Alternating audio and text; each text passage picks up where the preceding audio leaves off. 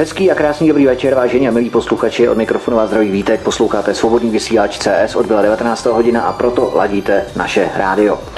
Centrum pro studium politického islámu je neziskové a politické a nenáboženské mezinárodní vzdělávací hnutí, věnující se o světě o islámské politice. Politický islám představuje jenom část islámu, týkající se káfirů, tedy nemuslimů. 51% obsahu hlavních textů islámské doktríny se zabývá právě káfiry, tedy nevěřícími. Islám je monoteistické abrahamovské náboženství založené na učení proroka Mohameda. Slovo islám znamená podrobení se nebo odevzdání se Bohu. Termín džihad znamená zápas a tento zápas může probíhat mečem i slovy. V Mohamedových hadísech je džihádu zasvěceno celkem 1400 hadísů, z nich se více než 98% stahuje k džihádu mečem a jenom 2% z nich pojednávají o větším džihádu, jako vnitřním zápase.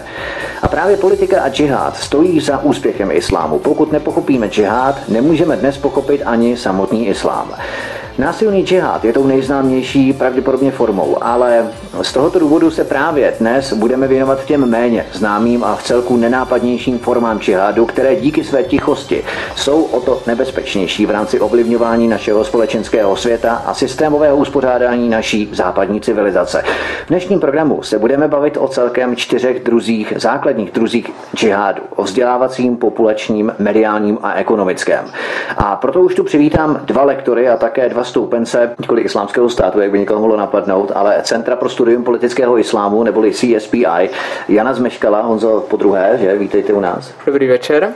A Radka Hálurec, vítejte. Dobrý večer.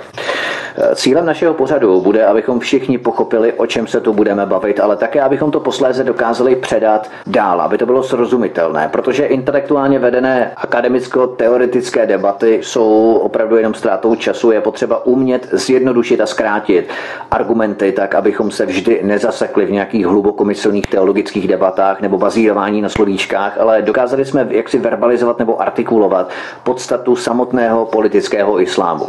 Tak eh, začneme třeba vzdělávacím džihádem. Co já vím jako like je, že sponzoři vzdělávacího džihádu posílají své studenty na prestižní vysoké školy a univerzity na západě, jako je například Harvard, Princeton nebo Yale věhlasné univerzity a hradí tady jejich výuku. A cílem je těmito džihadisty postupně obsadit důležitá a vlivná místa na vysokých školách na západě, což jim umožní samozřejmě nasměrovat západní civilizaci a svět k jeho postupné islamizaci. Vzdělávací džihad má ale bez pochyby více podob. Eh, určitě to není tak jednoduché, že tedy co bychom měli vědět a znát o vzdělávacím džihádu. A teďka si trochu zahraju na politika, nebojte se, vaši, eh, vaši otázku určitě zodpovím, ale co bych chtěl, aby v tomhle pořadu určitě zaznělo, je, co je vlastně cílem džihádu, protože o džihádu se často mluví v jeho projevech a to je samozřejmě důležité, ale málo kdy se zmíní, co je jeho cílem. A já vím, že posluchačsky je poměrně nevděčné, abych četl z knihy, ale myslím si, že minimálně jeden hadís si opravdu zaslouží doslovnou citaci, protože než se vůbec, než vůbec bude mít smysl, abychom se o džihádu bavili, musíme vědět, k čemu tahle ta aktivita směřuje. A, a vy už jste vlastně narazil na to, že existují hadísy, což jsou příběhy z života proroka Mohameda a ty jsou úplně stejně závazné jako Korán pro definování islámu. A jeden z těch nejvýznamnějších, nejdůvěryhodnějších hadísů zcela jasně říká, jaký uh, je cíl džihádu. A to na, já ho tedy teďka přečtu, tím citace skončí, nebojte se, ale, ale tenhle si to opravdu zaslouží. A ten citát, pokud byste si to chtěli dohledat, tak je ze sbírky Al-Muslima. Je to, je to hadís číslo 1.31. Tedy cituji. Mohamed řekl, bylo mi přikázáno vést válku proti lidstvu, dokud všichni nepřijmou za své, že není Boha nežli Aláha, neuvěří, že jsem jeho prorokem a nepřijmou všechna zjevení, která jsou skrze mě vyslovena. Když to všechno učiní, ochráním jejich životky a majetek, pokud to islámské právo nestanoví jinak. V tom případě jejich osud leží v rukou Aláha. Takže tady je ten cíl naprosto jasně definován. Cíl džihádu je podrobení celého světa, celého lidstva Allahovu zákonu, což je, což je šária. A to podrobení může být dobrovolné nebo nedobrovolné a může ho být dosaženo různými prostředky. E, ty nejznámější, jak už jste řekl, jsou ty násilné a my se tedy teď budeme bavit o těch méně známých. Takže tím jsem jenom chtěl nastolit e, nějaký solidní základ. A teď tedy k té vaší otázce. Ta byla ohledně vzdělávacího džihádu. A, a ten se tedy projevuje mnoha různými způsoby. Já bych za, začal takovou zajímavou statistikou, co jsem četl před dvěma lety. A, a to sice, že a, někdo spočítal, že Saudská Arábie vydává a, na propagaci islámu ve světě, a to se děje samozřejmě především skrze vzdělávací instituce, vydává více peněz za rok než a, Sovětský svaz na propagaci komunismu během studené války za jeden rok. Takže to mi, to mi přišlo jako taková zajímavá statistika, která by nás měla vést k tomu, abychom tenhle aspekt nepodceňovali. Ono je dobré se zamyslet potom, vlastně, kam ty prostředky jdou. A oni jdou určitě jako spoustou různých cest. A, a když si to představíme, ještě když se vrátíme k tomu globálnímu obrazu, tak, tak si to můžeme představit s tím žádem taky tak, že, že vlastně to ústřední téma je v podstatě nastolení nebo respektive umístění islámské islámu do nadřazené pozice všem ostatním civilizacím a kulturám. To znamená, že v podstatě, když jsme tu bavili se, když jsme se tu bavili třeba o Saudské Arábii, tak jsme také zaznamenali zprávu, že Saudové chtěli financovat tuším 200 mešit v Evropě v rámci islámských kulturních center, kde se právě vyučuje islám, kde se právě vyučuje islámská doktrína a tím posilovat ty prvky vzdělávacího džihádu. Můžeme hovořit právě v rámci Saudské Arábie i o tom, že Saudská Arábie je jakýmsi centrem vzdělanosti v vozovkách, tedy vzdělanosti v rámci islámu jako takového.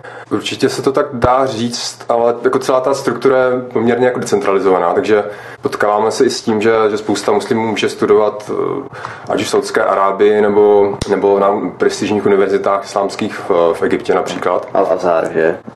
Ale jakoby není to ta, ta ústřední myšlenka, protože v podstatě to vzdělávání se děje oběma směry. Máme, máme třeba v Rakousku nebo v Evropě nebo ve spoustě, spoustě různých měst se potkáváme s tím, že, že máme školy, které v podstatě učí tu islámskou doktrínu nezávisle na tom, vlastně jaká je ta, ta státní politika, že to je v podstatě jakoby nezávislá, nezávislé vzdělávání do určité míry. Třeba teďka v Rakousku jsme se, se potkáváme s tím, že, že v podstatě až teď si uvědomíme to, jakým způsobem jsou třeba ty děti vzdělávání v těch školách, že to je něco, co, co v podstatě jako není, není to, co bychom chtěli, aby se, aby se potkávali vlastně s těmi hodnotami, které, které jsou pro nás důležité. A jakoby vy jste, vy jste tady narazil na jeden ten směr, na ten, o kterém mi přijde, že se veřejnost začíná dozvídat, a to je sice ten e, směr vzdělávání muslimů. Jo? A, ten, a ten se projevuje například tak, že ty islámské univerzity, ať už v arabském světě, nebo v tureckém světě, nebo prostě v tom islámském světě, zjednodušeně, vysílají, řekněme, silně indoktrinované a motivované většinou mladé studenty islámu do různých míst na světě a kolem nich se, pa, se poté soustředí no, no. ta komunita a ti mají často v té komunitě to největší slovo uh-huh. a dochází k tomu, čemu se říká radikalizace, což je slovo proti kterému já velice brojím, protože z pohledu islámu se o žádnou radikalizaci nejedná. Oni tam právě učí ten islám, který jde ke kořenům, který jde k fundamentům toho učení. Takže z hlediska islámu to není nic radikálního. Oni tam šíří ten čistý islám v jeho uh, původní formě. Takže to se jedná o skauty, jaksi průkopníky toho rizího, rizího ortodoxního islámu. Uh, jedná se, dá se možná říct o průkopníky, ale určitě o takové, jak bych to řekl, ideologická centra na západě. Uh-huh. Protože eh, samozřejmě z těch studentů na islámských univerzitách se pak často stávají imámové, kteří působí v mešitách nebo při kulturních centrech a eh, jak říkám, mají v té komunitě jedno z, nejvýznamnější, jedno z nejvýznamnějších postavení. To je ten jeden směr. Spousta západoevropských států si začíná uvědomovat, že to je velice nebezpečný jev. Proto například v Rakousku v rámci zákona o islámu, který tam mají, tak se snaží zamezovat tomu zahraničnímu financování těch rakouských mešit, protože si moc dobře uvědomují, jací lidé nebo lidé s jakou agendou jim tam přijíždí. Druhý směr, který je ale mnohem nenápadnější a potenciálně mnohem nebezpečnější, je vzdělávání té káfirské společnosti. To znamená lovení mozku v podstatě. Neříkám, že přímo lovení mozku, mám tím na mysli spíš prezentaci islámu jako něčeho, čím není. Jako, jako um, filozofie, která je nenásilná, která uh, je velice přínosná pro západní civilizaci a která nesmí být kritizována. Um, to se, napří, to se například projevuje v učebnici. To je podle mě příklad par excellence. Uh-huh. Když se podíváte obzvláště třeba na učebnice ve Spojených státech, ať už to jsou učebnice občanské výchovy nebo dějepisu, tak když se podíváte na způsob, jakým mluví o islámu, tak to není, uh, jak bych to řekl, tak to není vědecká analýza z pohledu káfirů. To jsou častokrát zdroje přímo z pohledu islámu. Například Mohamedův život je tam často vykreslený přesně tak, jak o něm, uh, jak o něm mluví doktrína, ale samozřejmě s tím, že jsou vynechané ty části, které bychom mohli považovat za kontroverzní. Uh, co tím chci říct je, že uh, častokrát to v praxi vypadá tak, že islámské organizace ve Spojených státech, když mluvím o Spojených státech, zůstanu u toho příkladu, Aha. tam je to například CARE, což, uh, což je uh, CAIR, což je um, do češtiny, nevím, jak bych to přeložil, něco jako Rada pro uh, americko-islámské vztahy, tak by Aha. se to asi dalo přeložit. Tak uh, tahle ta organizace podstatě dohlíží na to, jakým způsobem se bude o islámu mluvit v učebnicích, které pak půjdou k americkým dětem. A tenhle ten pohled musí být posvěcený podobnými organizacemi jako CARE. Takže ten obrázek, který je pak v učebnicích o islámu namalovaný, jak si dokážete představit, je velice daleko od reality a mnohem více se podobá nějaké naprosto zidealizované o, formě islámu. Pak je tam možná ještě další rovina, uh-huh. to, že v podstatě od nějakých 50. 60. let vznikají uh, konkrétně třeba ve Spojených státech je to organizace MSA, která v podstatě jsou to jakoby určité jako zájmové združení muslimské mládeže na univerzitách a, a ukazuje se, že vlastně v dnešním dní může být něco kolem 700 a ty potom získávají poměrně velký a silný hlas v rámci třeba toho jestli a koho si ta univerzita může pozvat. Jo, jsou případy, kdy, kdy, se, kdy, kdy jsou třeba pozváni hosté, kteří se vyjadřují kriticky o islámu nebo, nebo eh, přednášejí na téma svobody slova. A často dochází k tomu, že, že ti hosté jsou třeba na základě stížnosti z vlastně těchto muslimských společností, kterých eh, návštěvy jsou zrušené. Eh, když jsme to hovořili právě třeba o tom Rakousku, tak eh, sáhneme po zprávě, která je několik let stará, myslím, že dva roky stará, ale v současné době je stále aktuální, protože ministr zahraničí a integrace Sebastian Kurz, nyní premiér Rakouska, si nechal zpracovat studii týkající se islámských mateřských školek a s tím souvisejícího vzdělávání skupin. A prý byl podle serveru thelocal.at doslova šokován, protože tu studii vypracoval profesor Ednam Aslam z Institutu islámských studií na Vídeňské univerzitě. A e, z té studie vyplynulo, že islámští rodiče se snaží dětem vytvořit jakýsi paralelní svět, kde jsou jejich děti vyloženě izolovány od nemuslimských vlivů od většinové společnosti během jejich takzvaného formativního věku nebo formativních let. E, profesor Ednem Aslam ve své studii tvrdí, že mnozí rodiče chtějí vytvořit pro své děti stoprocentní islámské prostředí a bránit je před morálním rozkladem většinové tzv. západní společnosti. Ve Vídni je neuvěřitelných 150 islámských školek, kdy většina z nich dostává státní dotace a ministr zahraničí a integrace, bývalý tedy eh, současný premiér Sebastian Kurz, eh, byl přesvědčen o tom, že by se měly mnohé z těchto zařízení i hned uzavřít. A podle profesora Ednama Aslama jsou pečovatelé ve školkách právě výhradní muslimové, což souvisí s tím, o čem jsme tu mluvili, nejenom tedy ve školách, ale i ve školkách, vysílání právě z těchto islámských zemí. Takže děti nedostávají žádný alternativní pohled. Byly zde navíc zaznamenány rozdíly mezi oficiálním učebním plánem v rámci Rakouska, který byl použit při žádosti o státní dotace, a mezi tím, co se v praxi děti skutečně učí na těchto školkách. Protože výuka těchto muslimských pečovatelů se vůbec neliší od výuky například v Pákistánu anebo v Afghánistánu a navíc pro zdokonalení eh, v Němčině je najat nedostatečný počet vhodných pracovníků. V některých eh, islámských školách se německy dokonce vůbec nehovořilo a tak dále, bychom mohli pokračovat.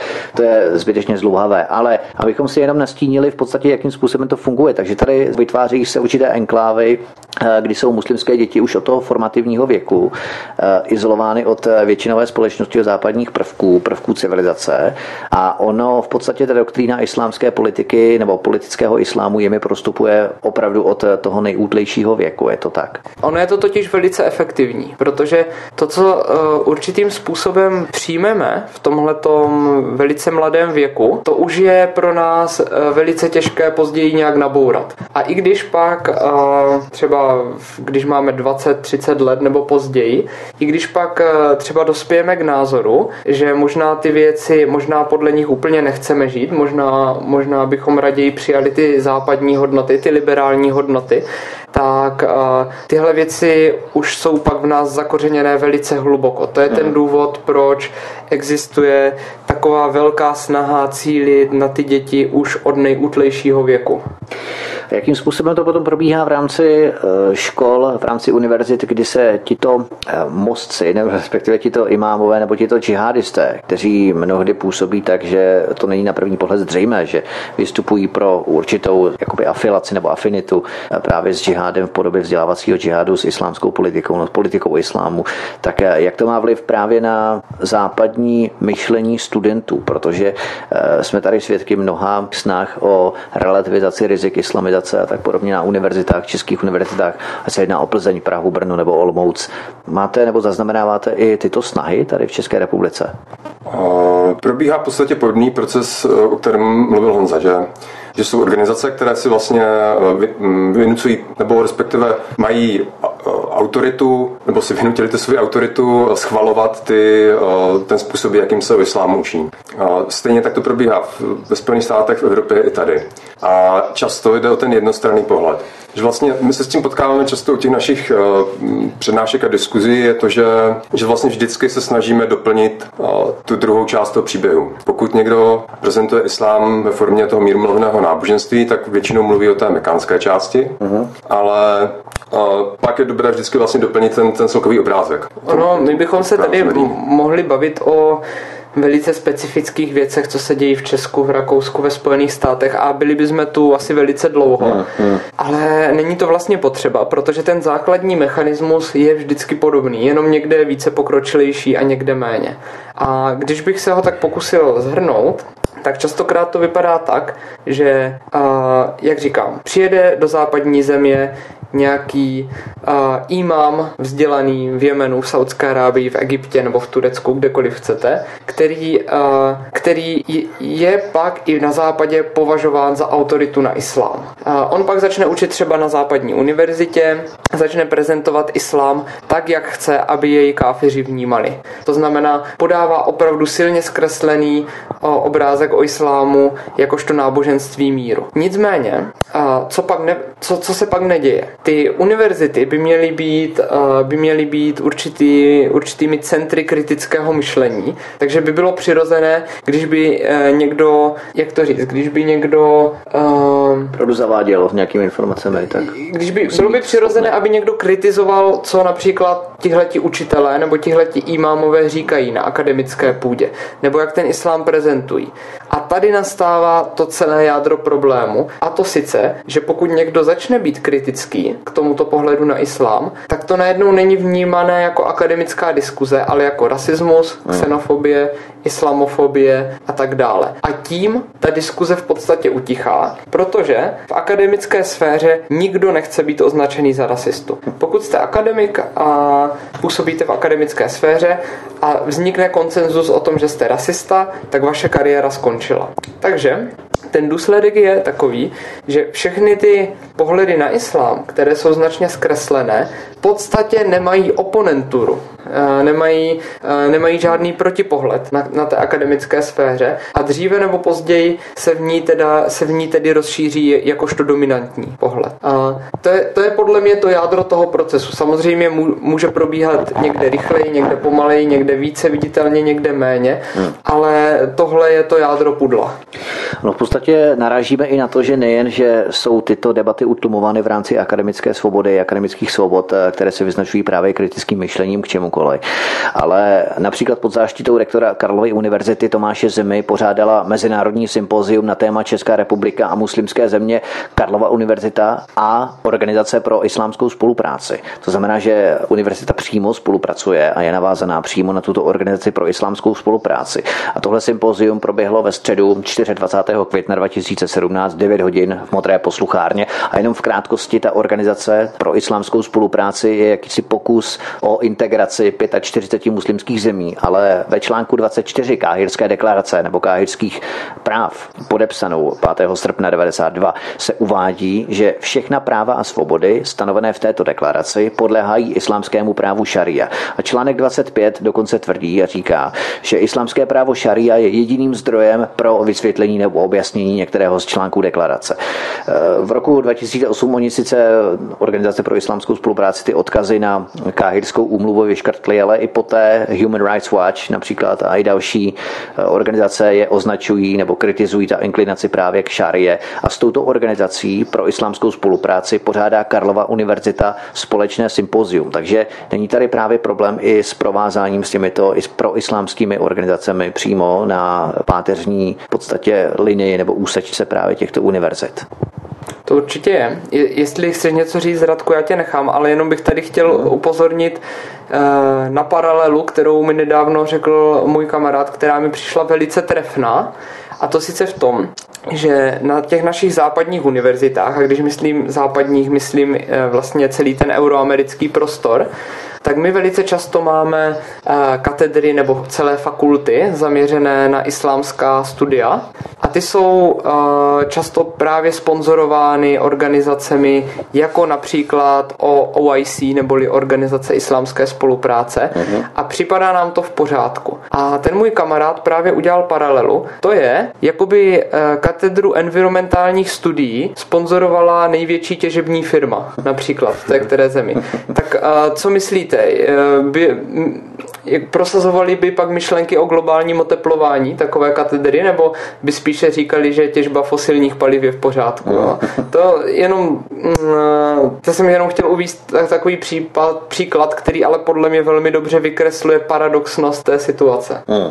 Radku, má, máte k tomu ještě co dodat? Hmm, my jsme to jenom tak spozdáli sledovali, měli jsme tam nějaké naše přátelé, kteří se tam byli podívat a celá ta konference byla vedená velice zase jakoby jednostranným pohledem. Takže zase je to to, že, že tam chybí ta vyváženost vlastně z té druhé strany. A měl jste to třeba příležitost zasahovat do té debaty a v rámci dotazů? Nebo tam se nebyl přímo já, ale bylo tam několik lidí, kteří se ptali na ty, na, ty, na ty dotazy. Bylo tam několik málo novinářů, ale celá ta událost na to v podstatě, jaký má jakoby ideový eh, dopad, tak byla poměrně málo sledovaná. Uh-huh, uh-huh. A Možná bychom se ještě mohli krátce vrátit k té organizaci islámské eh, spolupráce, protože ta vlastně v dnešní době eh, věnuje velkou pozornost a velké prostředky na, na to potírání jevu, kterému se říká islamofobie, což je vlastně eh, v podstatě takový umělý termín, který, který má označovat všechny, kteří se o islámu vyjadřují nějakým způsobem kriticky nebo, nebo kritizují na základě i třeba faktů. Tak tak mohli jsme sledovat, že vlastně za posledních třeba deset let vlastně ta, tahle organizace vydává jedno prohlášení za druhým, kde se snaží vlastně tu agendu, respektive vybudovat kolem islámu takovou zeď nedotknutelnosti. Uh-huh. Jakoby to bylo něco, co... Posvátného něco. Hmm. Politický islám je něco, co my kritizovat můžeme, protože je to prostě politický systém. Um... Islamofobie je příklad toho, jak politický islám vede džihad i propagandou. A není to opět žádný nový vynález. Prvně bych chtěl říct, že islamofobie je tedy geniální tah, protože vlastně dokázala z racionální kritiky učinit nenávistný projev, což, uh, což uh, v podstatě. To je, to, je, to je jako, jak říkám, velice povedený taktický krok mm. a politickému islámu to na dlouhou dobu, dá se říct, že ještě dodnes, zajistilo určitou ochranou chránku. Ale uh, není to nic nového, tento džihad skrze propagandu a já jsem tedy slíbil, že už nebudu moc citovat z hadisu, ale tenhle je velice krátký a krásně ilustruje, že již Mohamed uh, chápal um, hodnotu propagandy, takže opět uh, jeden z nejspolehlivějších hadísů, Buchari 559-449, kdy Mohamed říká Hasanovi,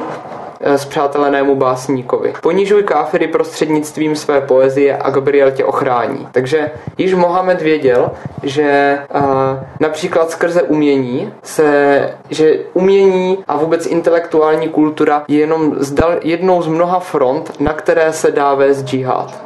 Takže uh, je to jev málo zdokumentovaný v naší káfirské civilizaci, ale rozhodně není nový. Mimochodem, co je taky zajímavé, tak uh, předtím, než Mohamed umřel, tak uh, jeho poslední slova byly dvě instrukce jeho studentům. První slovo bylo, že po jeho smrti nesmí v Arábii zůstat žádní káfiři a druhá instrukce byla, ať uh, jeho žáci podplácejí západní, eh, ne západní, ale zahraniční diplomaty. Takže hmm. Mohamed eh, si již ve své době velice uvědomoval sílu propagandy a peněz eh, v tom politickém zápase. Zároveň je dobré se podívat na to vlastně, jakou funkci tady ty nálepky plní. Když někoho označíme za islamofoba, tak to v podstatě znamená to, že ukončujeme diskuzi, že, hmm. že už tam vlastně nemáme prostor pro nějaké argumenty nebo pro nějakou věcnou diskuzi, ale prostě toho člověka označíme nějakým pojmenováním a považujeme tu věc za vyřízenou. Takže svým způsobem je to ukázka slabosti politického islámu, to, že, že se nedokáže opravdu postavit, postavit té debatě čelem. My teď právě tuto debatu ukončíme a ne kvůli naší slabosti, nebo že bychom se obávali, ale protože si dáme písničku. Dnešní pořadem na svobodném vysílači nás provází Jan Zmeškal a Radek Hála, oba lektoři z Centra pro studium politického islámu neboli CSPI. Po hudební pauze budeme pokračovat, podíváme se na populační džihad. Od mikrofonu vás zdraví Vítek, přeju hezký večer. Dnešní pořadem na SVCS nás provází stále Jan Zmeškal a Radek Hála, oba lektoři z Centra pro studium politického islámu neboli CSPI ve zkratce. A my si povídáme o různých typech džihádu, neřešíme násilný džihad, protože ten je v podstatě známý a jeden z nejznámějších forem boje v rámci rámci politiky islámu, džihádu, ale my se bavíme právě o těch méně známějších, které ale eh, dokážou nám západní civilizaci poměrně znepříjemňovat život. A my jsme řešili džihád v podstatě v rámci propagace v první části nebo před písničkou a podíváme se na druhý typ džihádu a to je džihád populační. Přední muslimský duchovní Mohammad Aid v třetí nejposvátnějším místě islámu Mešitě al-Aqsa v Jeruzalémě v jeho kázání vyzval věřící k využití migračních kvót Evropské unie za účelem dobytí Evropy pomocí muslimské migrace. Já tady budu taky citovat, nejenom vy Honzo citujete z Hadisu, já tady taky budu citovat to jeho kázání, protože to je opravdu velmi důležité, abychom si uvědomili.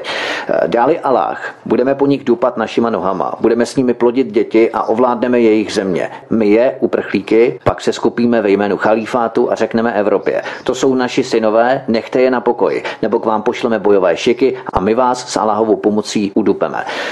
Svatyně Skalní dom a mešita Al-Aqsa mimochodem je vybudovaná muslimy na samotné chrámové hoře, která je podle tradice třetím nejsvětějším místem islámu po Mece a Medíně. E, myslíte, že jde o latentní postoj většiny muslimů, protože tento duchovní Mohammad Aid e, je předním islámským imámem. Je to těžká váha, není to žádná malá čudla světá Hašem někde uprostřed Sahary, jo, když si tak Tak e, můžeme to považovat za latentní přesvědčení všech muslimů proudících do Evropy v rámci populačního žihádu. Těch motivací na nějaké osobní úrovni může být celá řada. Nicméně, kdybychom se vrátili opět eh, k Mohamedově suně, tak, eh, tak víme, že v roce 622 odešel z Meky do Medíny a v tu chvíli se vlastně změnil, eh, změnil charakter islámu v podstatě z té dominantně náboženské na, na politickou záležitost. Takže vlastně vidíme, jakou pozici ta migrace v doktrině politického islámu může mít a je to v podstatě jeden z nástrojů politického islámu. Tam je velice zajímavá paralela mezi tou Eh, islámskou imigrací, která probíhá v současnosti a právě tím Mohamedovým životním příkladem, protože mhm. Mohamed, když odcházel do Medíny, tak on mu se podařilo eh, v těch obyvatelech Medíny, což byli převážně židé, ale i pohané, eh, mu se podařilo vybudovat dojem, že on je vlastně obětí persekuce té Mekce, čili oni v podstatě přijali jakožto uprchlíka, v dnešním slovníku bychom řekli, že mu udělili politický mhm. azyl, mhm. a což od nich, od nich samozřejmě bylo vznešené. Ale dopadlo to pro ně bohužel špatně, protože přestože původně její židé chtěli přijmout, aby jej uchránili od toho, co se mu dělo v Mekce, tak po dvou letech již v Medíně žádní židé nebyli. Dva ze tří kmenů byli vyhnány a jejich majetek zabaven a třetí kmen byl vyvražděn. O čem to vypovídá v podstatě v rámci populačního džihádu? Jedná se o eh, jednoduše přečíslení původního obyvatelstva muslimy, on se tomu říká takzvaný arabský rovník, to znamená, kdekoliv se vyskytne více než 50% eh, počtu muslimů, tak eh, vstupují do státní samozprávy a tak podobně, začínají ovlivňovat veřejné dění. Můžeme to nazývat právě tím populačním džihádem, který se potom samozřejmě přetváří do toho džihádu ovlivňování a tak podobně. Ukazuje se, že, že ta hranice určitě není 50%, ale bude výrazně nižší, protože už dnes jsou pokusy o, o formování politických stran, které v podstatě mají k programu uh, podporovat právo šaria, ať už to je třeba o Belgii. Dokonce v českém kontextu se objevila Česká, Česká uh, islámská demokratická strana, jestli se nepletu, což už samo o sobě protimluv, protože uh, pokud je strana islámská, tak nemůže být demokratická no, zároveň. A takže ta hranice bude určitě nižší pro tu uh, touhu vlastně mm, té islámské komunity uh, vstoupit do toho politického prostoru a ovlivňovat to, to veřejné dění. A No a abych odpověděl přímo na tu vaši otázku, protože eh, my tady mluvíme o populačním džihádu a vy jste se ptal, jestli to je eh, přesvědčení nebo taktika většinové muslimské populace. No tak eh, já většinou mluvím z pozice faktů a musím říct, že na tuhle tu otázku nedokážu odpovědět z pozice nějakého autoritativního průzkumu. Nicméně bych se velice divil, kdyby, kdyby většinová muslimská populace přemýšlela nad populačním džihádem. A obecně, obecně, protože jsem studoval historii, tak jsem dost skeptický vůči všem konspiračním teoriím. Když se ale podíváme na islám, tak vidíme, že ty, me, ty mechanismy, toho populačního džihádu fungují mnohem víc automaticky, než, eh, než jakoby nějaká hmm. uh, promyšlená taktika. Prostě vysoká natalita, porodnost. Je to, to je, je to vysoká porodnost a pak tam jsou dva mechanismy, eh, které jsou přímo v doktríně, které vlastně tomuto velice napomáhají. Jedním z mechanismů je, že podle islámské doktríny se, pokud se dítě narodí muslimům, tak je muslim automaticky. Bez, bez jakéhokoliv rozhodnutí, no, bez, bez nějakého křtu nebo bez nějakého vyznání víry. Je muslim. Pokud je někdo muslim a stane se nemuslimem později ve svém životě, tak se jedná o odpadlictví a za odpadlictví je trest smrti. Takže už jenom to, že se dítě narodí do uh, islámské rodiny, de facto téměř automaticky znamená, že, se, že z něj v průběhu života bude muslim. Další mechanismus je ten, že uh, muslimský muž si může vzít káfirskou ženu a ta se pak musí stát muslimkou. Uh-huh. Nikdy ne naopak. Nemůže si, nemůže si muslimský muž vzít káfirku a pak se stát káfirem. To je odpadlictví uh-huh. a za to náleží trest smrti. A pokud si vezmete do úvahu pouze tyto dvě jednoduchá pravidla, která jsou stanovená doktrínou, tak můžete velice lehce pochopit, že islám je politický systém, který je velice dobrý v sebereplikaci, v neustálém rozšiřování. Uh-huh. Díky těmto dvěma mechanismům, vlastně, vlastně třem, třem mechanismům, protože trest smrti za odpadlictví je taky velice silný motivační faktor, uh-huh. proč se a, islámská populace málo kdy snižuje v tom, uh-huh kterém regionu. To v podstatě nezabíjí naší západní civilizaci v rámci určitých demokratizačních prvků, kdy člověk si může vybrat i třeba v dospělém věku, zdali se stane muslimem a pokud bude chtít konvertovat eh, do islámské víry, tak je mu to umožněno. V rámci západní civilizace nejsou za to žádné eh, mechanismy, které by ho měly jakýmkoliv způsobem postihovat, tak eh, to je to, co oslabuje naší civilizaci. A nebo je to právě naše výhoda v rámci demokratizačních procesů, na které můžeme být hrdí. Tak já myslím, že na eh, spoustu věcí v našich demokratických státech určitě hrdí být můžeme a svoboda vyznání je rozhodně jednou z nich. A samozřejmě teď došlo k takové historické kombinaci, kdy tím, že máme svobodu vyznání, tak je velice lehké vstoupit do islámu. To je opravdu velice lehké, protože stačí eh, třikrát odcitovat větu, že Allah je jediný Bůh a Mohamed je jeho prorokem, tomu se říká šahada. Mhm. Pokud tohle to třikrát eh, odcitujete, jste muslimem, takže vstoupit do islámu je velice jednoduché a vystoupit z islámu je velice složité, až nemožné, každopádně silně riskantní. To je takový v podstatě syndrom mobilních operátorů. Ono je docela zajímavé si uvědomit to, že pokud chceme opravdu vědět, jak ty věci fungují systémově v rámci politického islámu a v rámci těch jednotlivých uh, organizací, které se třeba i věnují tomu různým úrovním džihádu, v podstatě civilizačního džihádu, tak, uh, tak je dobré si uvědomit to, že ten, kdo nám podá opravdu pravdivé informace, může, může být eh, nejčastěji někdo, kdo odešel, kdo prostě je ex, ex-muslim nyní. Uh-huh. Protože uh-huh. jsme třeba svědky toho, to je taková paralela, jak fungovala italská mafie, tak když se policie chtěla dozvědět o tom, tom, jak celá ta síť vlastně eh, je propojená, tak se to dozvídala nejčastěji od lidí, kteří, kteří eh, vyměnou za policejní, doživotní často policejní ochranu odešli, tak, eh, tak vlastně mm, celou tu strukturu rozkryli. My jsme tady v podobné situaci, že, že ti lidé, kteří od islámu odejdou, tak, tak často v podstatě prokazují velké hrdinství a často svůj život vlastně vystaví do velkého nebezpečí. Ten Často příklad, bývají nasknutí z předpojatosti, ano, právě to je také problém. Ten příklad, co řekl Radek, na jednu stranu odpovídá odpovídá, je velice dobrý, na druhou stranu se velice liší od té situace například z mafií, protože uh, co, čeho jsme dneska na západě často svědky, je když někteří lidé opustí islám a pak jej začnou kritizovat, tak uh, my na západě místo toho, než, bychom, než bychom se za ně postavili ano. a vlastně tvrdě stáli za tím principem, že tu je svoboda slova a je tu svoboda kritizovat politické ideologie, tak přistoupíme na hru právě různých islámských organizací, kteří tyto odpadlíky označí za nenávistné, za islamofoby.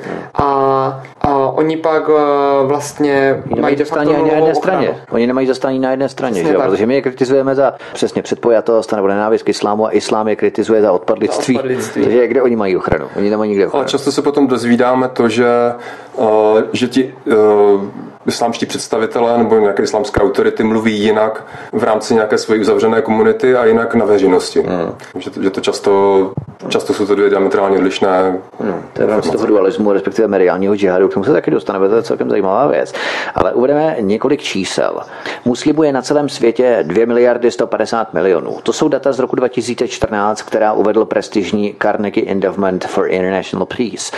Tento počet stoupá ročně o 1,84% tedy o 37 milionů muslimů každý rok, což je přírůstek zhruba 100 tisíc muslimů denně. Tento přírůstek vzniká většinou v zemích, kde jim stát nedokáže zabezpečit obživu a lze tedy předpokládat, že budou chtít odejít právě do Evropy. Nezávislý Payor Research Center už v roce 2012 odhadoval, že 15 až 20% muslimů potenciálních migrantů jsou sympatizanty tehdejší al dnešního islámského státu, což je taky určitý projev formy džihádu. Můžeme prohlásit v podstatě, že architekt architektura vývoje právě populačního džihádu, abychom to tady nějakým způsobem schrnuli, eh, spočívá v přečíslení původního obyvatelstva muslimy. Je to tak? Do velké míry ano. A Tady je důležité vědět, že to není žádná, žádná teorie, to není žádná hypotéza, to je něco, co jsme mohli v historii vidět už mnohokrát. Vznikla v 70. letech velice zajímavá studie tuším, že, tuším, že na Harvardu, mm. a, která mapovala populační vývoj v několika zemích, které jsou dnes eh, všechny kompletně islámské. Byla to Irák, Irán, Sýrie, Egypt a ještě nějaké další, které si teď nespomenu. A tam se ukázalo, že ta cesta od nulové prosycenosti islámem do stoprocentní je vždycky víceméně stejná. A je, je, to určitá, je to určitá populační křivka, která, když si pak srovnáte ty země, má de facto stejný průběh. V minulosti ten proces trval v těch zemích zhruba 500 až 600 let. Dnešní data odpovídají, dnešní data napovídají, že v západních zemích se ten proces děje rychleji hlavně, hlavně nejspíš díky tomu, že ta původní populace má nižší porodnost, jak, to tak, eh, jak se hmm. tak stává v těch eh, rozvinutějších civilizacích, řekněme. Takže eh, ten proces je ve skutečnosti velmi dobře zmapovaný a jak říkám, jsou tam ty jedaný těmi podpůrnými mechanismy jak, které, jak těmi, které jsou uvalené na muslimy, tak těmi, které jsou uvalené na káfiry. A v tomhle případě to býval v minulosti status dymí. Že ve chvíli, kdy islám získal dominantní politické postavení v té které společnosti, což vy jste uváděl číslo 50%, eh, z těch studií vyplývá, že to mohlo být mnohem dřív, tak ve chvíli, kdy získal to dominantní postavení, tak na káfiry, eh, čili nemuslimy, uvalil status dymí. To znamená, že si mohli zachovat svůj život, ale byly na ně uvaleny tvrdé podmínky. Například, že nesměli veřejně projevovat svou víru, nesmě, nesměli zastávat významné úřady, museli nosit o, speciální oblečení, nesměli vlastnit zbraně hmm. a museli odevzdávat půlku svých příjmů, což mohlo být de facto likvidační v období středověku a novověku. Takže co se stalo, bylo to, že čím dál tím více lidí, kteří byli dymí, si řeklo, pokud konvertuji k islámu, tak budu mít normální život, jako všichni ostatní. Ti uh, morálně pevní to neudělali a vydrželi, ale jejich synové už měli s tou původní například křesťanskou civilizací menší kontakt, jejich vnukové ještě menší ta vidina toho konvertovat k islámu a zajistit si tak lepší život byla čím dál tím atraktivnější. A tímhletím procesem a můžeme, můžeme tomu říkat klidně populační džihad, pokud chcete, ale jak vidíte, stojí za ním několik jednoduchých mechanismů společenských, tak tímhle procesem došlo k tomu, že země, jako je dnešní Turecko, které byly ještě třeba ve 14. století kompletně křesťanské, jsou dnes kompletně islámské, ale není to jenom nějaká povrchová fasáda eh, ve smyslu, že by tam třeba žilo 90% křesťanů, kteří se jenom maskovali jako muslimové před úřady. Jsou to, jsou to lidé, kteří jsou pevně přesvědčení o své islámské identitě a, a nedokážou si představit nic jiného.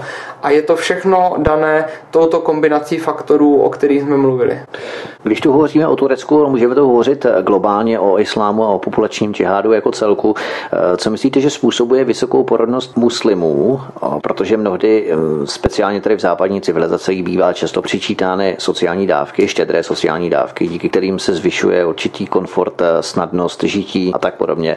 Ale je to opravdu tak jednoduché, že západní civilizace se spíše drží v oblasti tedy početí, v oblasti porodnosti při zdi a snaží se nemít příliš mnoho dětí v rámci jejich zabezpečení, ať ekonomického, tak sociálního, tak podobně, pokrýt všechny ty výlohy spojené s bydlením a spojené právě s narozením nového potomka, zatímco muslimové tohle neřeší.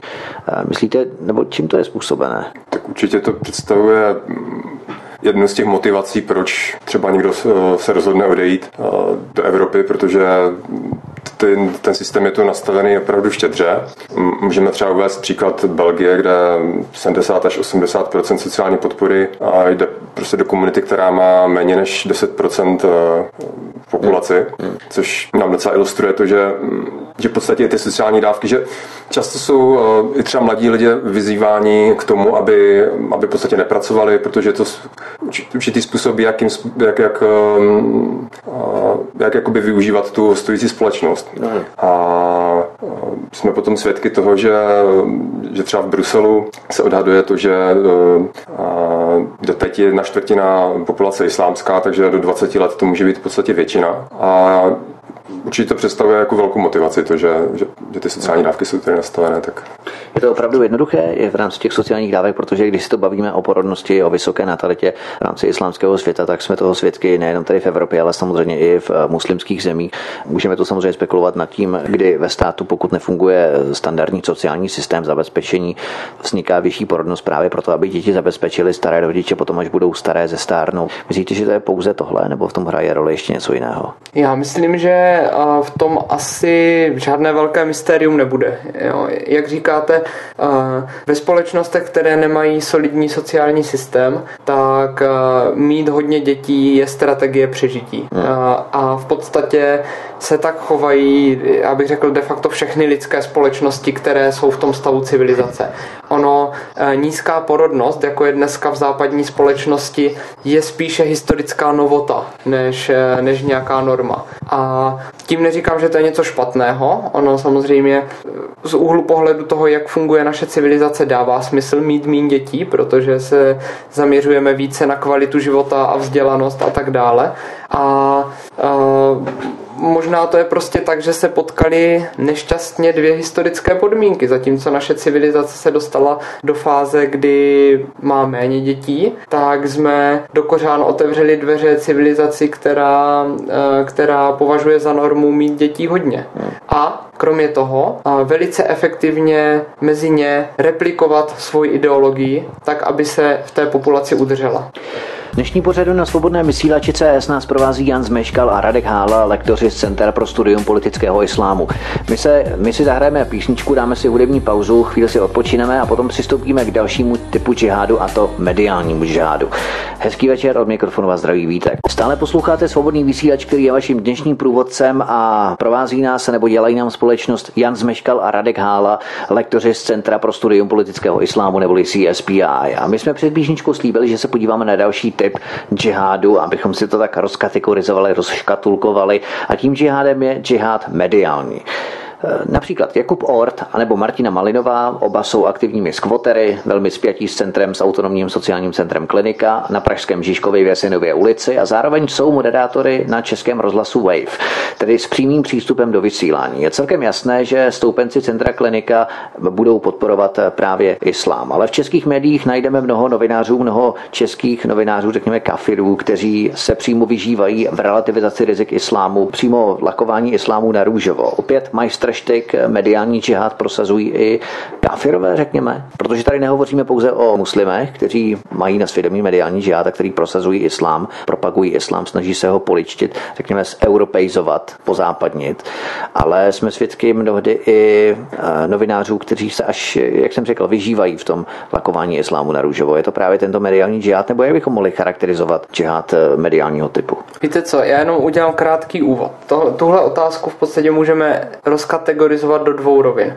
Samozřejmě máme tu muslimy, kteří v rámci džihádu, neboli úsilí za Aláha, a používají média jako jeden, jeden ze zbraní a jejich motivace je nejspíš pochopitelná, protože věří, věří ideologii politického islámu a chtějí naplnit jeho cíle. Takže v podstatě víme, proč dělají to, co dělají.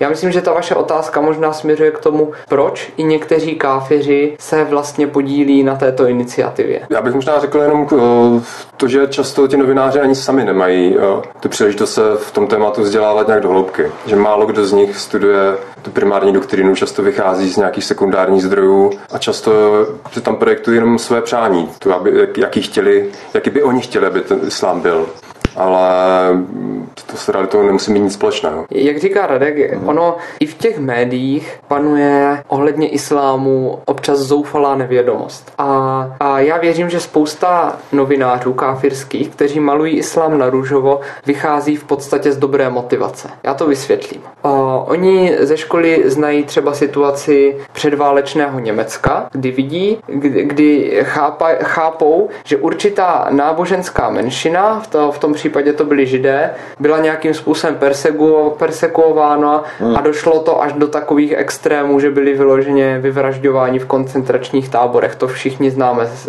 z historie.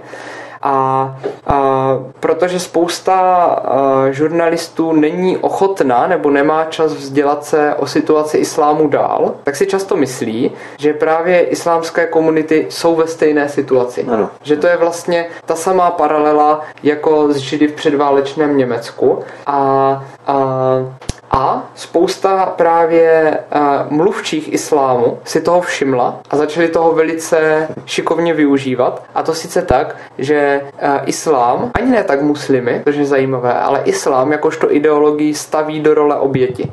A pak už je jenom velmi malý krůček od toho, aby spousta těch novinářů, kteří při, všichni mají humanistické vzdělání a kteří, kteří vlastně chtějí být nápomocní, chtějí ochránit slabšího, no, no. tak se staví za islám právě proto, že ji vnímají jako toho slabšího, kterému je ubližováno. To je poměrně legrační situace, kdy si uvědomíme, nebo velmi komická situace, kdy si uvědomíme, že většina uh, muslimů jsou tvrdí antisemité. A samozřejmě, samozřejmě tenhle ten pohled na svět pak vede k mnoha paradoxům, k obrovským paradoxům. Hmm.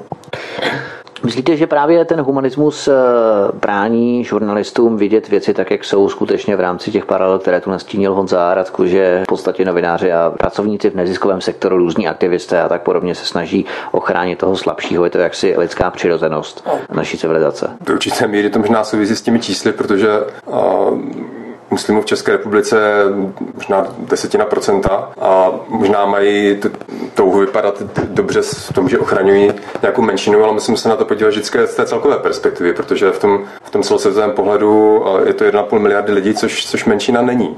A ten politický islám je prostě stejný. Kdekoliv se podíváme, tak Suna a Korán jsou neměné, takže, takže vlastně vždycky narazíme na tu stejnou věc. A já s tom mám někdy pocit ten, že, že nám chybí trošku ten rozhled toho dívat se na ty věci z těch širších perspektiv, třeba u těch novinářů. A občas, občas si taky přiznejme, my někdy říkáme, že humanismus nám brání právě v tom podívat se na islám zcela přímo. A, ale to není humanismus, upřímně řečeno. Uh, humanismus je dobrá věc a já bych ho tady nechtěl nějak zhazovat. Uh, občas, a teď možná budu znít příliš drsně, ale myslím si, že to je pravda, občas nám v tom prostě brání intelektuální lenost. Uh, uh, samozřejmě pro, problém je totiž v tom, že pokud vycházíte z humanistického prostředí, a já to vím, protože taky vycházím ze studia historia společenských věd, tak, jak jsem říkal, máte máte často tendenci obhajovat islám, chránit toho slabšího. Ale v určitém momentě začnete tušit, když se tak díváte na projevy islámu všude ve světě, že možná něco není v pořádku. A když pak uh, začnete studovat uh, islám opravdu upřímně a do hloubky, tak zjistíte, tak možná zjistíte, že jste třeba pár let svého života obhajoval myšlenku, která vlastně je zcela antihumanistická, která je zcela anticivilizační mm-hmm. a tím pádem jste přispíval vlastně k tomu, aby se prosazovala ve společnosti. Tím pádem jste dělal přesný opak toho, co jste chtěl dělat. A to, a teď už jsem v oblasti psychologie, to je prostě pro člověka velice nepříjemná zkušenost hmm. a, a vyžaduje to velkou dávku intelektuální odvahy opravdu se tímto způsobem podívat do zrcadla a přiznat si, že ano, možná jsem posledních pár let svého života něco dělal velice špatně a možná jsem byl neupřímný. Tomu se říká kognitivní disonance mám takový pocit, že člověk i sám před sebou vypadal jako hlupák a e, mnohdy mu brání právě přesně ten intelektuální odvaha k tomu, aby přiznal, že v posledních letech dělal něco s čím v podstatě na co přišel, že je absolutní nesmysl. My jsme se tu bavili o vzdělávacím džihádu a bavíme se teď o džihádu mediálním, protože ono se to tak v podstatě i propojuje. Tato dvě, tyto dva džihády nejsou samozřejmě hermeticky uzavřené, těch džihádů je samozřejmě daleko, daleko více, než o kterých se bavíme dnes.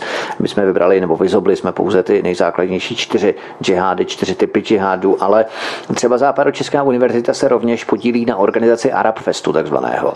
Tématem šestého ročníku Arab Festu v Plzni byla žena. Oni to téma zvolili v souladu se sloganem z doby kandidatury projektu Plzeň Evropské hlavní město kultury 2015, který zněl Plzeň je žena. A multikulturalisté v rámci toho Arab Festu chtěli poukázat na různé aspekty života arabských žen a zejména zdůraznit, že arabská žena není jednotvárný fenomén, ale žena má naopak mnoho tváří. Podob, z nich některé možná návštěvníky překvapí, jak uvedla ředitelka toho festivalu Tereza Svášková. Mezi hosty se tak objevila například palestinská reperka, marocká básnířka nebo libanonská fotografka. Ale na tom Arabfestu, a proč o tom právě mluvím? Protože na tom Arabfestu vystupuje Tárik Ramadán, u kterého si povšimněme přesně té muslimské úlisnosti a protřelosti, se kterou islám propaguje v rámci toho mediálního islámu. Protože on neprosazuje konfrontaci, ale i filtraci. On ohlazuje hrany tak, aby byly jeho, řekněme, euroisláme pro nás stravitelnější, ale nespochybňuje z něj nic. On nezavrhuje třeba středověké tresty, jenom na ní ještě nedozrála doba.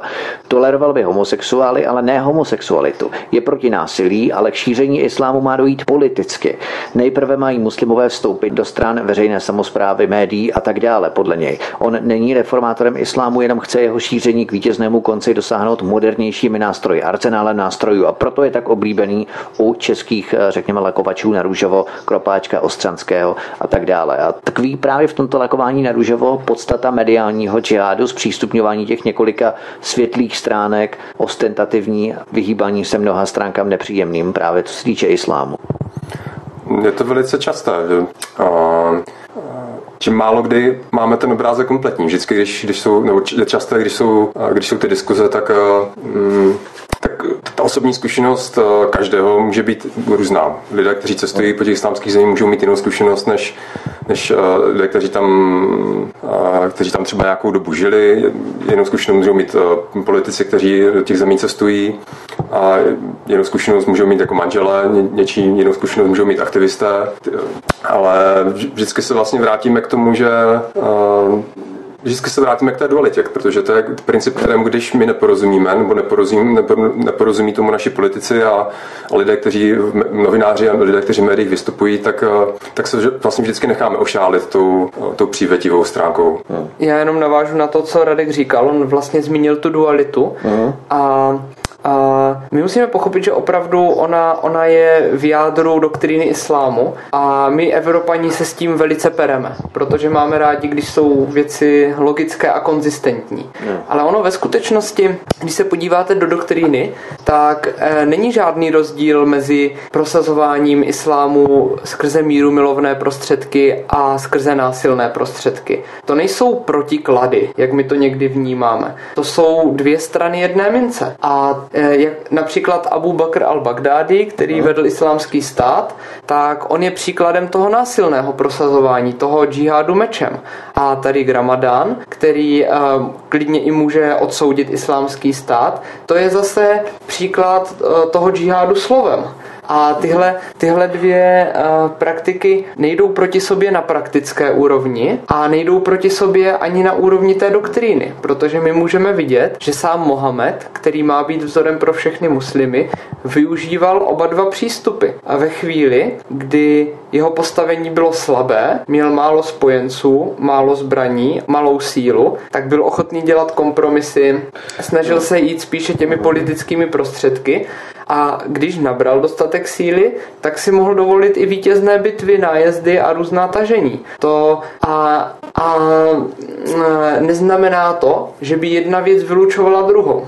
To znamená, islám jako takový je organismus, který si přizpůsobí eh, zrovna aktuálnímu vývoji událostí do té míry, do jaké míry on může ovlivňovat veřejné dění na té místní úrovni, čili pokud je slabý, tak použije prostředky, mechanismy, které jsou eh, jakoby slabší, slabší projevy těch eh, typů džihádu, jako je džihad slovem a pokud má výraznější prostředky k tomu, aby upevňoval svou moc, tak sáhne po těch tvrdších praktikách, je to tak? Musíme se na to ještě podívat tak, že mm, že v podstatě, kdyby šlo o to, o ten ozbrojený džihad, tak a, tak je to něco, co mm, v podstatě, kdyby probíhala nějaká válka, tak, tak dejme tomu, že ještě můžeme zvítězit a je to nepřítel, který je jakoby jasný. Když probíhá nějaká válka, tak, tak vidíte, kdo, kdo, kdo proti vám bojuje, ale ten civilizační džihad je daleko skrytější forma, který má právě spoustu těch aspektů. A je to něco, co je to ten náš jakoby blízký nepřítel, kterého my nevidíme. A je to to, že uh, se často potkáváme s tím, že, že, že různé organizace ovlivňují uh, jak tedy média, tak, uh, tak třeba uh, příklady třeba ze Spojených států, kde uh, když vyšla zpráva oficiální o, o 11. září 2001, tak ta vyšla v roce 2004 a objevily se v ní zmínky o, o džihádu, o, o muslimech a ty věci byly pojmenované podstatě s pravými jmény, ale v zprávách, které jsou o čtyři roky starší, z různých vládních agentur, tak už, už se tohle, tohle označení nepoužívá. Už, už se často pracuje s nějakým terorismem globálním hmm. nebo násilným extremismem. Je to náhoda nebo změna terminologie, nebo je to nějaký posun mediální? O, spíš jde o to, o, o vliv různých organizací, které si třeba stěžovaly na to, že, že se tím cítí dotčení, protože to neodpovídá tomu, jak chtějí, by byl islám prezentován. Ale důsledek je ten, že i, i třeba složky, které mají za úkol v podstatě vyšetřování různé, různých aktivit, tak, tak v podstatě už v těch výukových materiálech mizí to, to označení, které v podstatě označuje ty jevy, které mají ty, ty lidé vyšetřovat. Takže, no. takže vlastně to ovlivňování, když se na to podíváme, tak, tak ve Spojených státech třeba lidé, kteří byli poradci v otázkách islámu nebo vůbec nějaké blízkovýchodní politiky, tak často se ukázalo, že měli napojení na různé vlastně skrytě džihadistické organizace, jako je muslimské bratrstvo. Hmm. A, a když si uvědomíme to, že v současné době třeba populace ve Spojených státech muslimská kolem 1% zhruba, tak to, že vlastně dokázali za tak krátkou dobu, v průběhu 20. století, jdeme tomu třeba během 50 let, se dostat do těch struktur, které v podstatě vytvářejí zákony, určují to, jakým způsobem se, se o islámu vlastně vede ta, ta veřejná diskuze, tak, tak to je poměrně jako slušný výkon. No a úplně jednoduše se dá říct, že to je prostě vítězství v tom mediálním nebo informačním džihádu, protože v džihádu je všechno bitva a tohle je jedno z vítězství. Hmm. Dnešní pořadem na svobodném vysílači CS nás provází Jan Zmeškal a Radek Hála z Centra pro studium politické islámu. My si zahrajeme písničku, poslední písničku v tomto pořadu, no předposlední. Poslední písnička bude po konci našeho rozhovoru a poslední si půjdeme ukázat ekonomický džihad právě po písničce. Od mikrofonu a zdraví Vítek, přeju vám ničím nerušený poslech. Našimi dnešními hosty na svobodném vysílači jsou stále Jan Zmeškal a Radek Hála z Centra pro studium politického islámu. My si povídáme o typech džihádu, o těch méně nápadných, než jakým je právě džihad násilný. A my se v posledním vstupu tohoto rozhovoru, našeho rozhovoru na svobodném vysílači se podíváme na poslední typ džihádu, kterým je džihad ekonomický.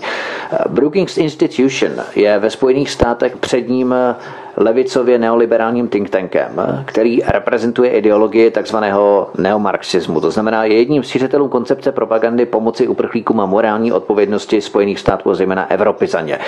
A Washington Free Bacon uveřejnil zprávu z veřejného slyšení, které se konalo v americkém kongresu 17. září 2015, kde vystoupila vedoucí pracovnice Susan Meloniová. A podle jejího svědectví se ukázalo, že think tank Brookings Institution, který nás denně zásobuje informacemi o tom, jak bychom měli přejímat morální odpovědnost za uprchlíky, jak bychom se eh, měli o ně starat a tak podobně, tak tento Brookings Institution je štědře financovaný řadou arabských států, což vyplynulo právě z tohoto slyšení v americkém kongresu Susan Meloniové 17.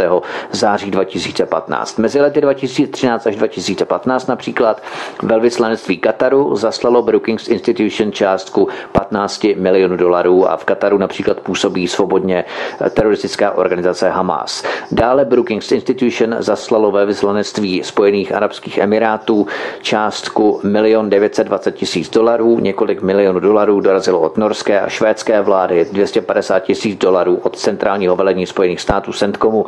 Nesmí také chybět Obamová administrativa, od které rovněž Brookings Institution přijal štědré dotace každým rokem. A tohle představuje tu temnou stránku, kdy mnoho podobně zaměřených think tanků a institutů financují ropné monarchie Perského zálivu a předplácejí si tak pro uprchlickou nebo pro muslimskou lobby až na úrovni jednotlivých národních vlád, kdy vláda třeba Baracka Obamy, stejně jako tyto rovné monarchie Perského zálivu, Brookings Institution sponzorovala. Je tohle právě jeden z těch rozměrů ekonomického džihádu, můžeme ho spatřovat i v dalších odvětvích, je to takto jednoduché. Je to takto jednoduché, ale v jednoduchosti je často síla. A ten, já už jsem tady na to narazil, v ekonomický džihad byl nedílnou součástí džihádu de facto od začátku. Hadísy, které se věnují džihádu, mají silný ekonomický aspekt. Mm.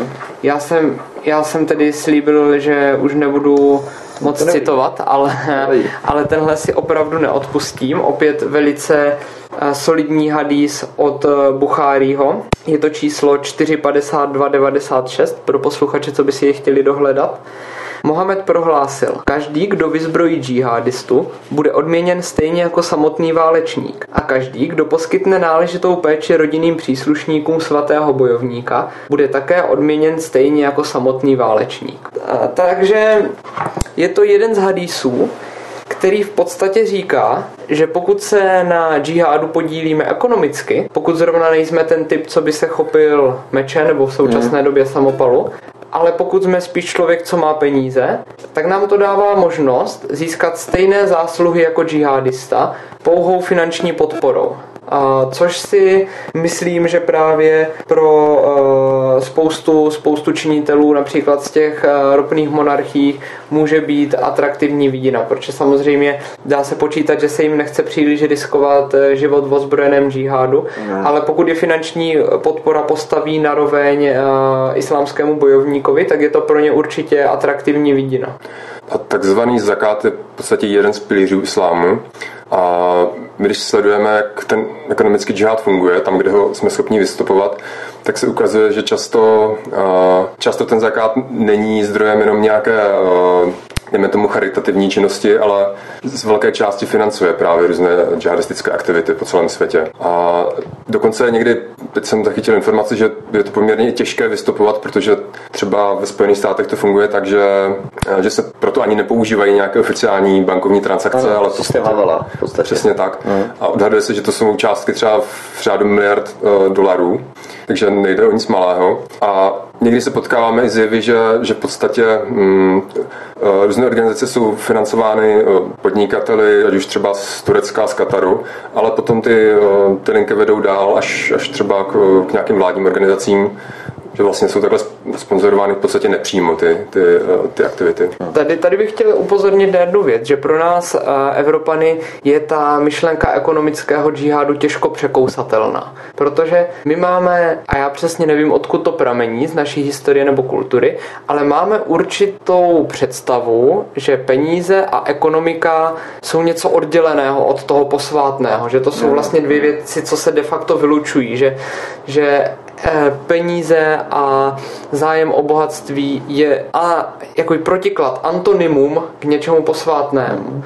Zatímco eh, v, v hadísech o džihádu jsou tyhle věci naprosto protkané a můžeme to hlavně vidět eh, v hadísech, které mluví o odměně pro džihadisty. A Mohamed vždycky říkal, že džihadisté budou vždycky odměněni. Když přežijí, získají válečnou kořist, kterou si můžou ponechat a když umřou, půjdou do ráje. Takže eh, tam byla tam motivace pro džihad, jak duchovní pro ty, co umřou, tak materiální pro ty, co přežijí a získají tím pádem nějaké bohatství. Mo- Mohamed sám říkal, že od ostatních proroků, kteří přišli před ním, jej dělí několik věcí a jedna z nich byla, že Allah mu, mu dal uh, povolení brát válečnou kořist a tu pak uh, z části rozdat mezi bojovníky džihádu a z části použít k nákupu nových zbraní, koní a v, v, jednodu, v jednoduchosti prostě dalšímu zásobování džihádu. Takže určitě ta motivace uh, bojovníků v džihádu v tom medínském období byla ta, že se vlastně mohli podílet na té kořisti, že to byla jedna z věcí, která, která přesvědčovala.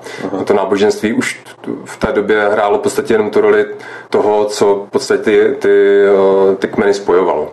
Protože vlastně uh-huh ta Arábie v té době byla, byla plná jakýchsi jako vnitřních rozbrojů mezi těmi jednotlivými kmeny, ale to, co, to, co byla ta jednicící síla, bylo, byl v podstatě ta, ta islámská ideologie. Ta náboženská, dejme tomu, která se potom projevovala v podstatě politicky na tom, že, že se Mohamedovi podařilo celou tu Arábii sjednotit, tím, že v podstatě jí definoval toho vnějšího nepřítele. Říká, že to jsou káfíři, že to jsou křesťané a židé.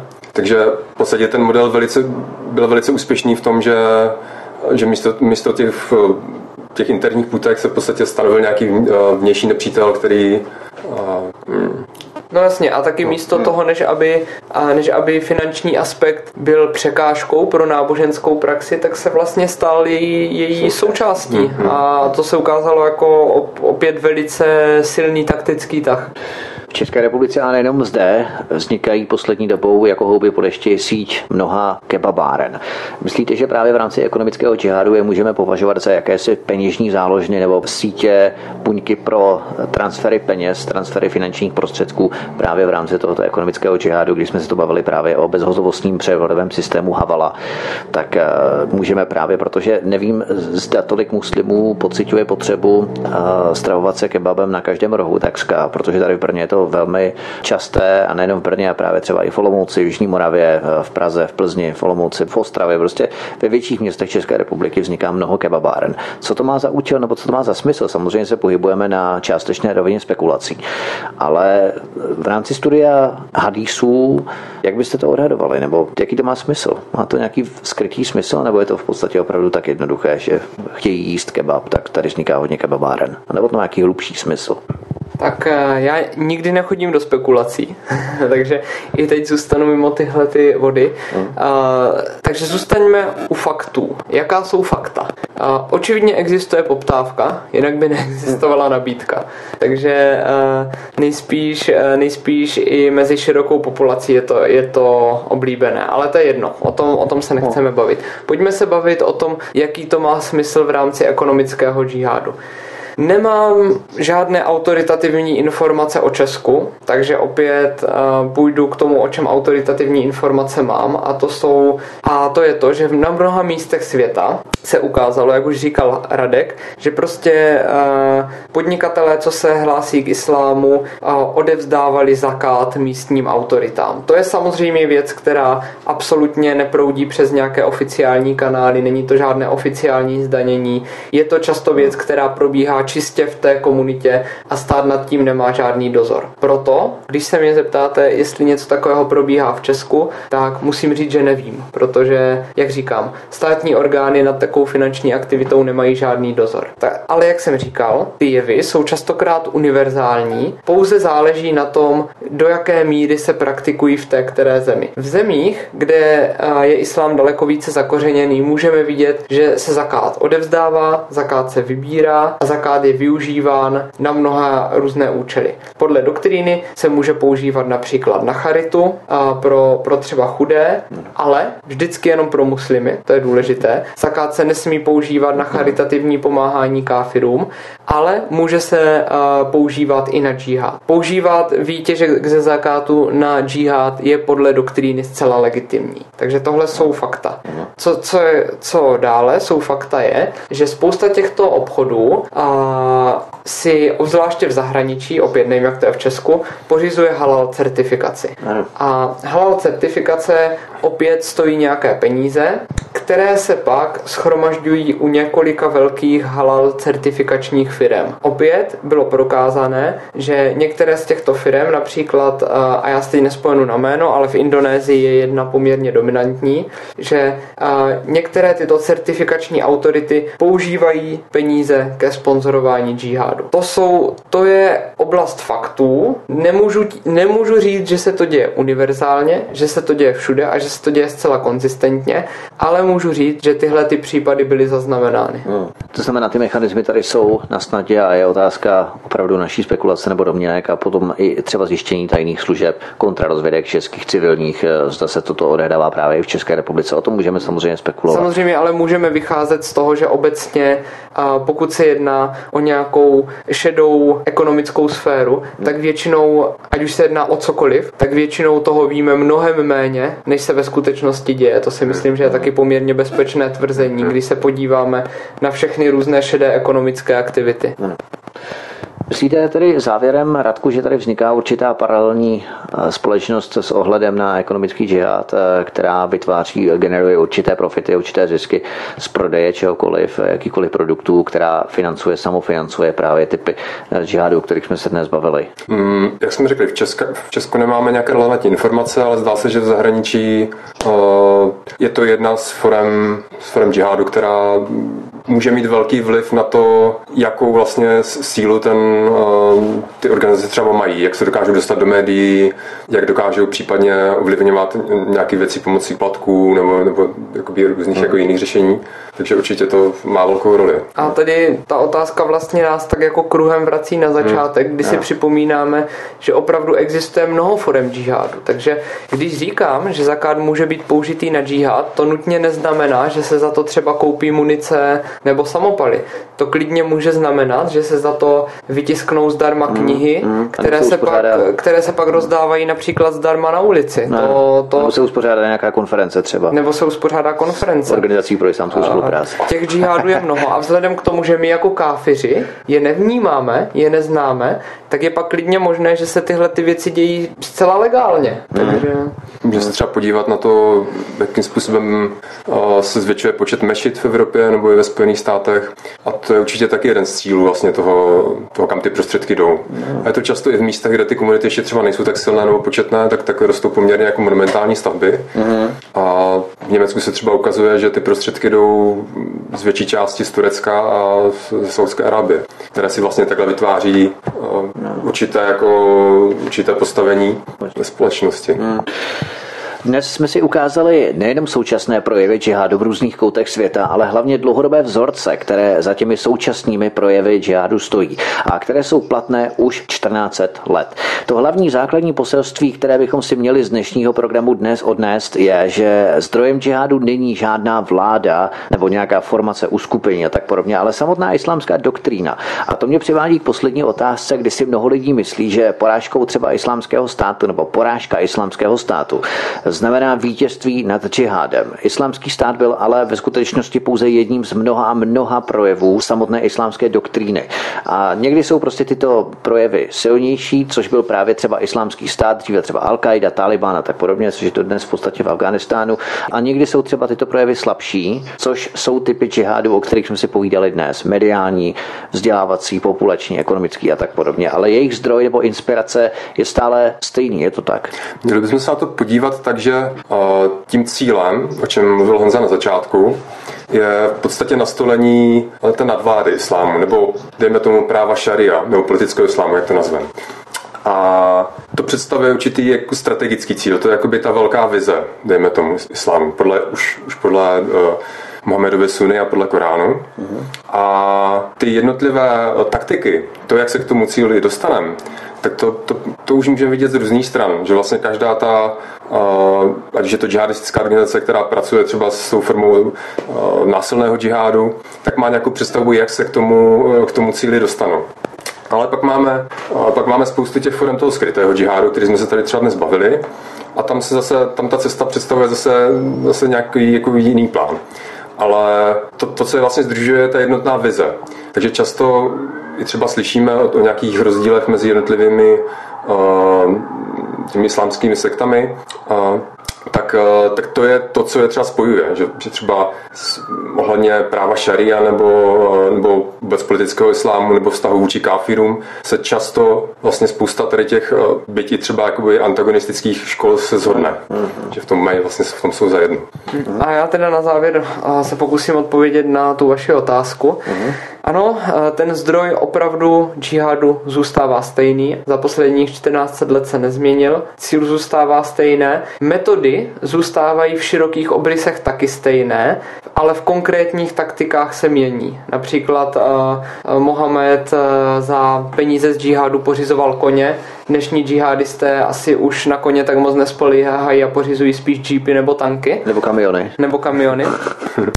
takže v konkrétních taktikách se věci mění, v širokých strategických ohledech zůstávají pořád stejné. A poslední myšlenka, kterou bych asi tak chtěl za sebe vyjádřit, je, že vy jste řekl, že máme ten násilný džihad a nějaké slabší formy džihádu. Já bych uh, řekl, že máme násilný džihad a silnější formy džihádu. Mhm. Ty, uh, ty nenápadnější formy džihádu opravdu uh, věřím, že, že jsou efektivnější, uh, protože, jak se ukazuje, tak mají dlouhodobé důsledky, protože uh, například porážka, nebo de facto porážka islámského státu ukázala, že samozřejmě bylo tam mnoho obětí, bylo tam mnoho lidského utrpení, ale ukázalo se, že porazit jasně definovaného nepřítele je poměrně realizovatelné. Na druhou stranu, změny hluboké společenské změny, které se odehrají v civilizaci, je velice těžké vrátit. Takže my, když sledujeme vývoj v našich společnostech, bychom se opravdu měli zamyslet nad tím, jestli chceme, aby se tyto změny v naší společnosti odehrály, jestli chceme, aby naše společnost byla více islámská nebo ne. A pokud nechceme, tak bychom měli právě i tomu nenásilnému džihadu, možná obzvláště nenásilnému džihadu věnovat pozornost. A na to bychom si opravdu měli dávat pozor a věnovat tomu zvýšenou pozornost. Našimi dnešními hosty, kteří nás provázeli dnešním večerem na svobodném vysílači CS, byl Jan Zmeškal a Radek Hála, oba z Centra pro studium politického islámu CSPI. Pánové, já vám moc děkuji, že jste se nás udělali čas, že jste nás beznámili s těmito zásadními informacemi ohledně typů, různých typů džihádů, na které mnozí z nás nejsme schopni pohlížet jako na typy džihádu nebo určité průvodní jevy, ale v podstatě na eh, jakési roztříštěné fragmentovité uspořádání naší společnosti, ale ono to má všechno velmi výraznou souvislost, koherenci v rámci uspořádání organismu, jednotného organismu, kterým je politický islám a různé projevy toho politického islámu se projevují ať na bázi populace, populačního džihádu, vzdělávání, ekonomiky, anebo mediální sféry a tak podobně. On to všechno velmi zajímavé, takže děkujeme, že jste se nás udělali čas a budu se těšit eh, na nějaké další debatě, diskuzi na svobodném vysílači příště. Děkujeme za pozvání. Taky se těšíme. Tento i ostatní vydání pořadu na svobodném vysílači si můžete stáhnout nejenom na stránkách svobodný pomlčka vysílač.cz, ale můžete odebírat náš kanál na síti YouTube, kde si můžete stát odběrateli našeho kanálu právě prostřednictvím přihlášení se k eh, odběru v rámci našich pořadů svobodného vysílače. Pokaždé, když odvysíláme jakýkoliv program, vám přijde upozornění a vy tak o nic nepřijdete. To by bylo vše. Já se s vámi loučím od mikrofonu a zdravý vítek, který vám přeje příjemný a ničím nerušený poslech dalších pořadů a těším se s vámi příště opět naslyšenou. Hezký večer.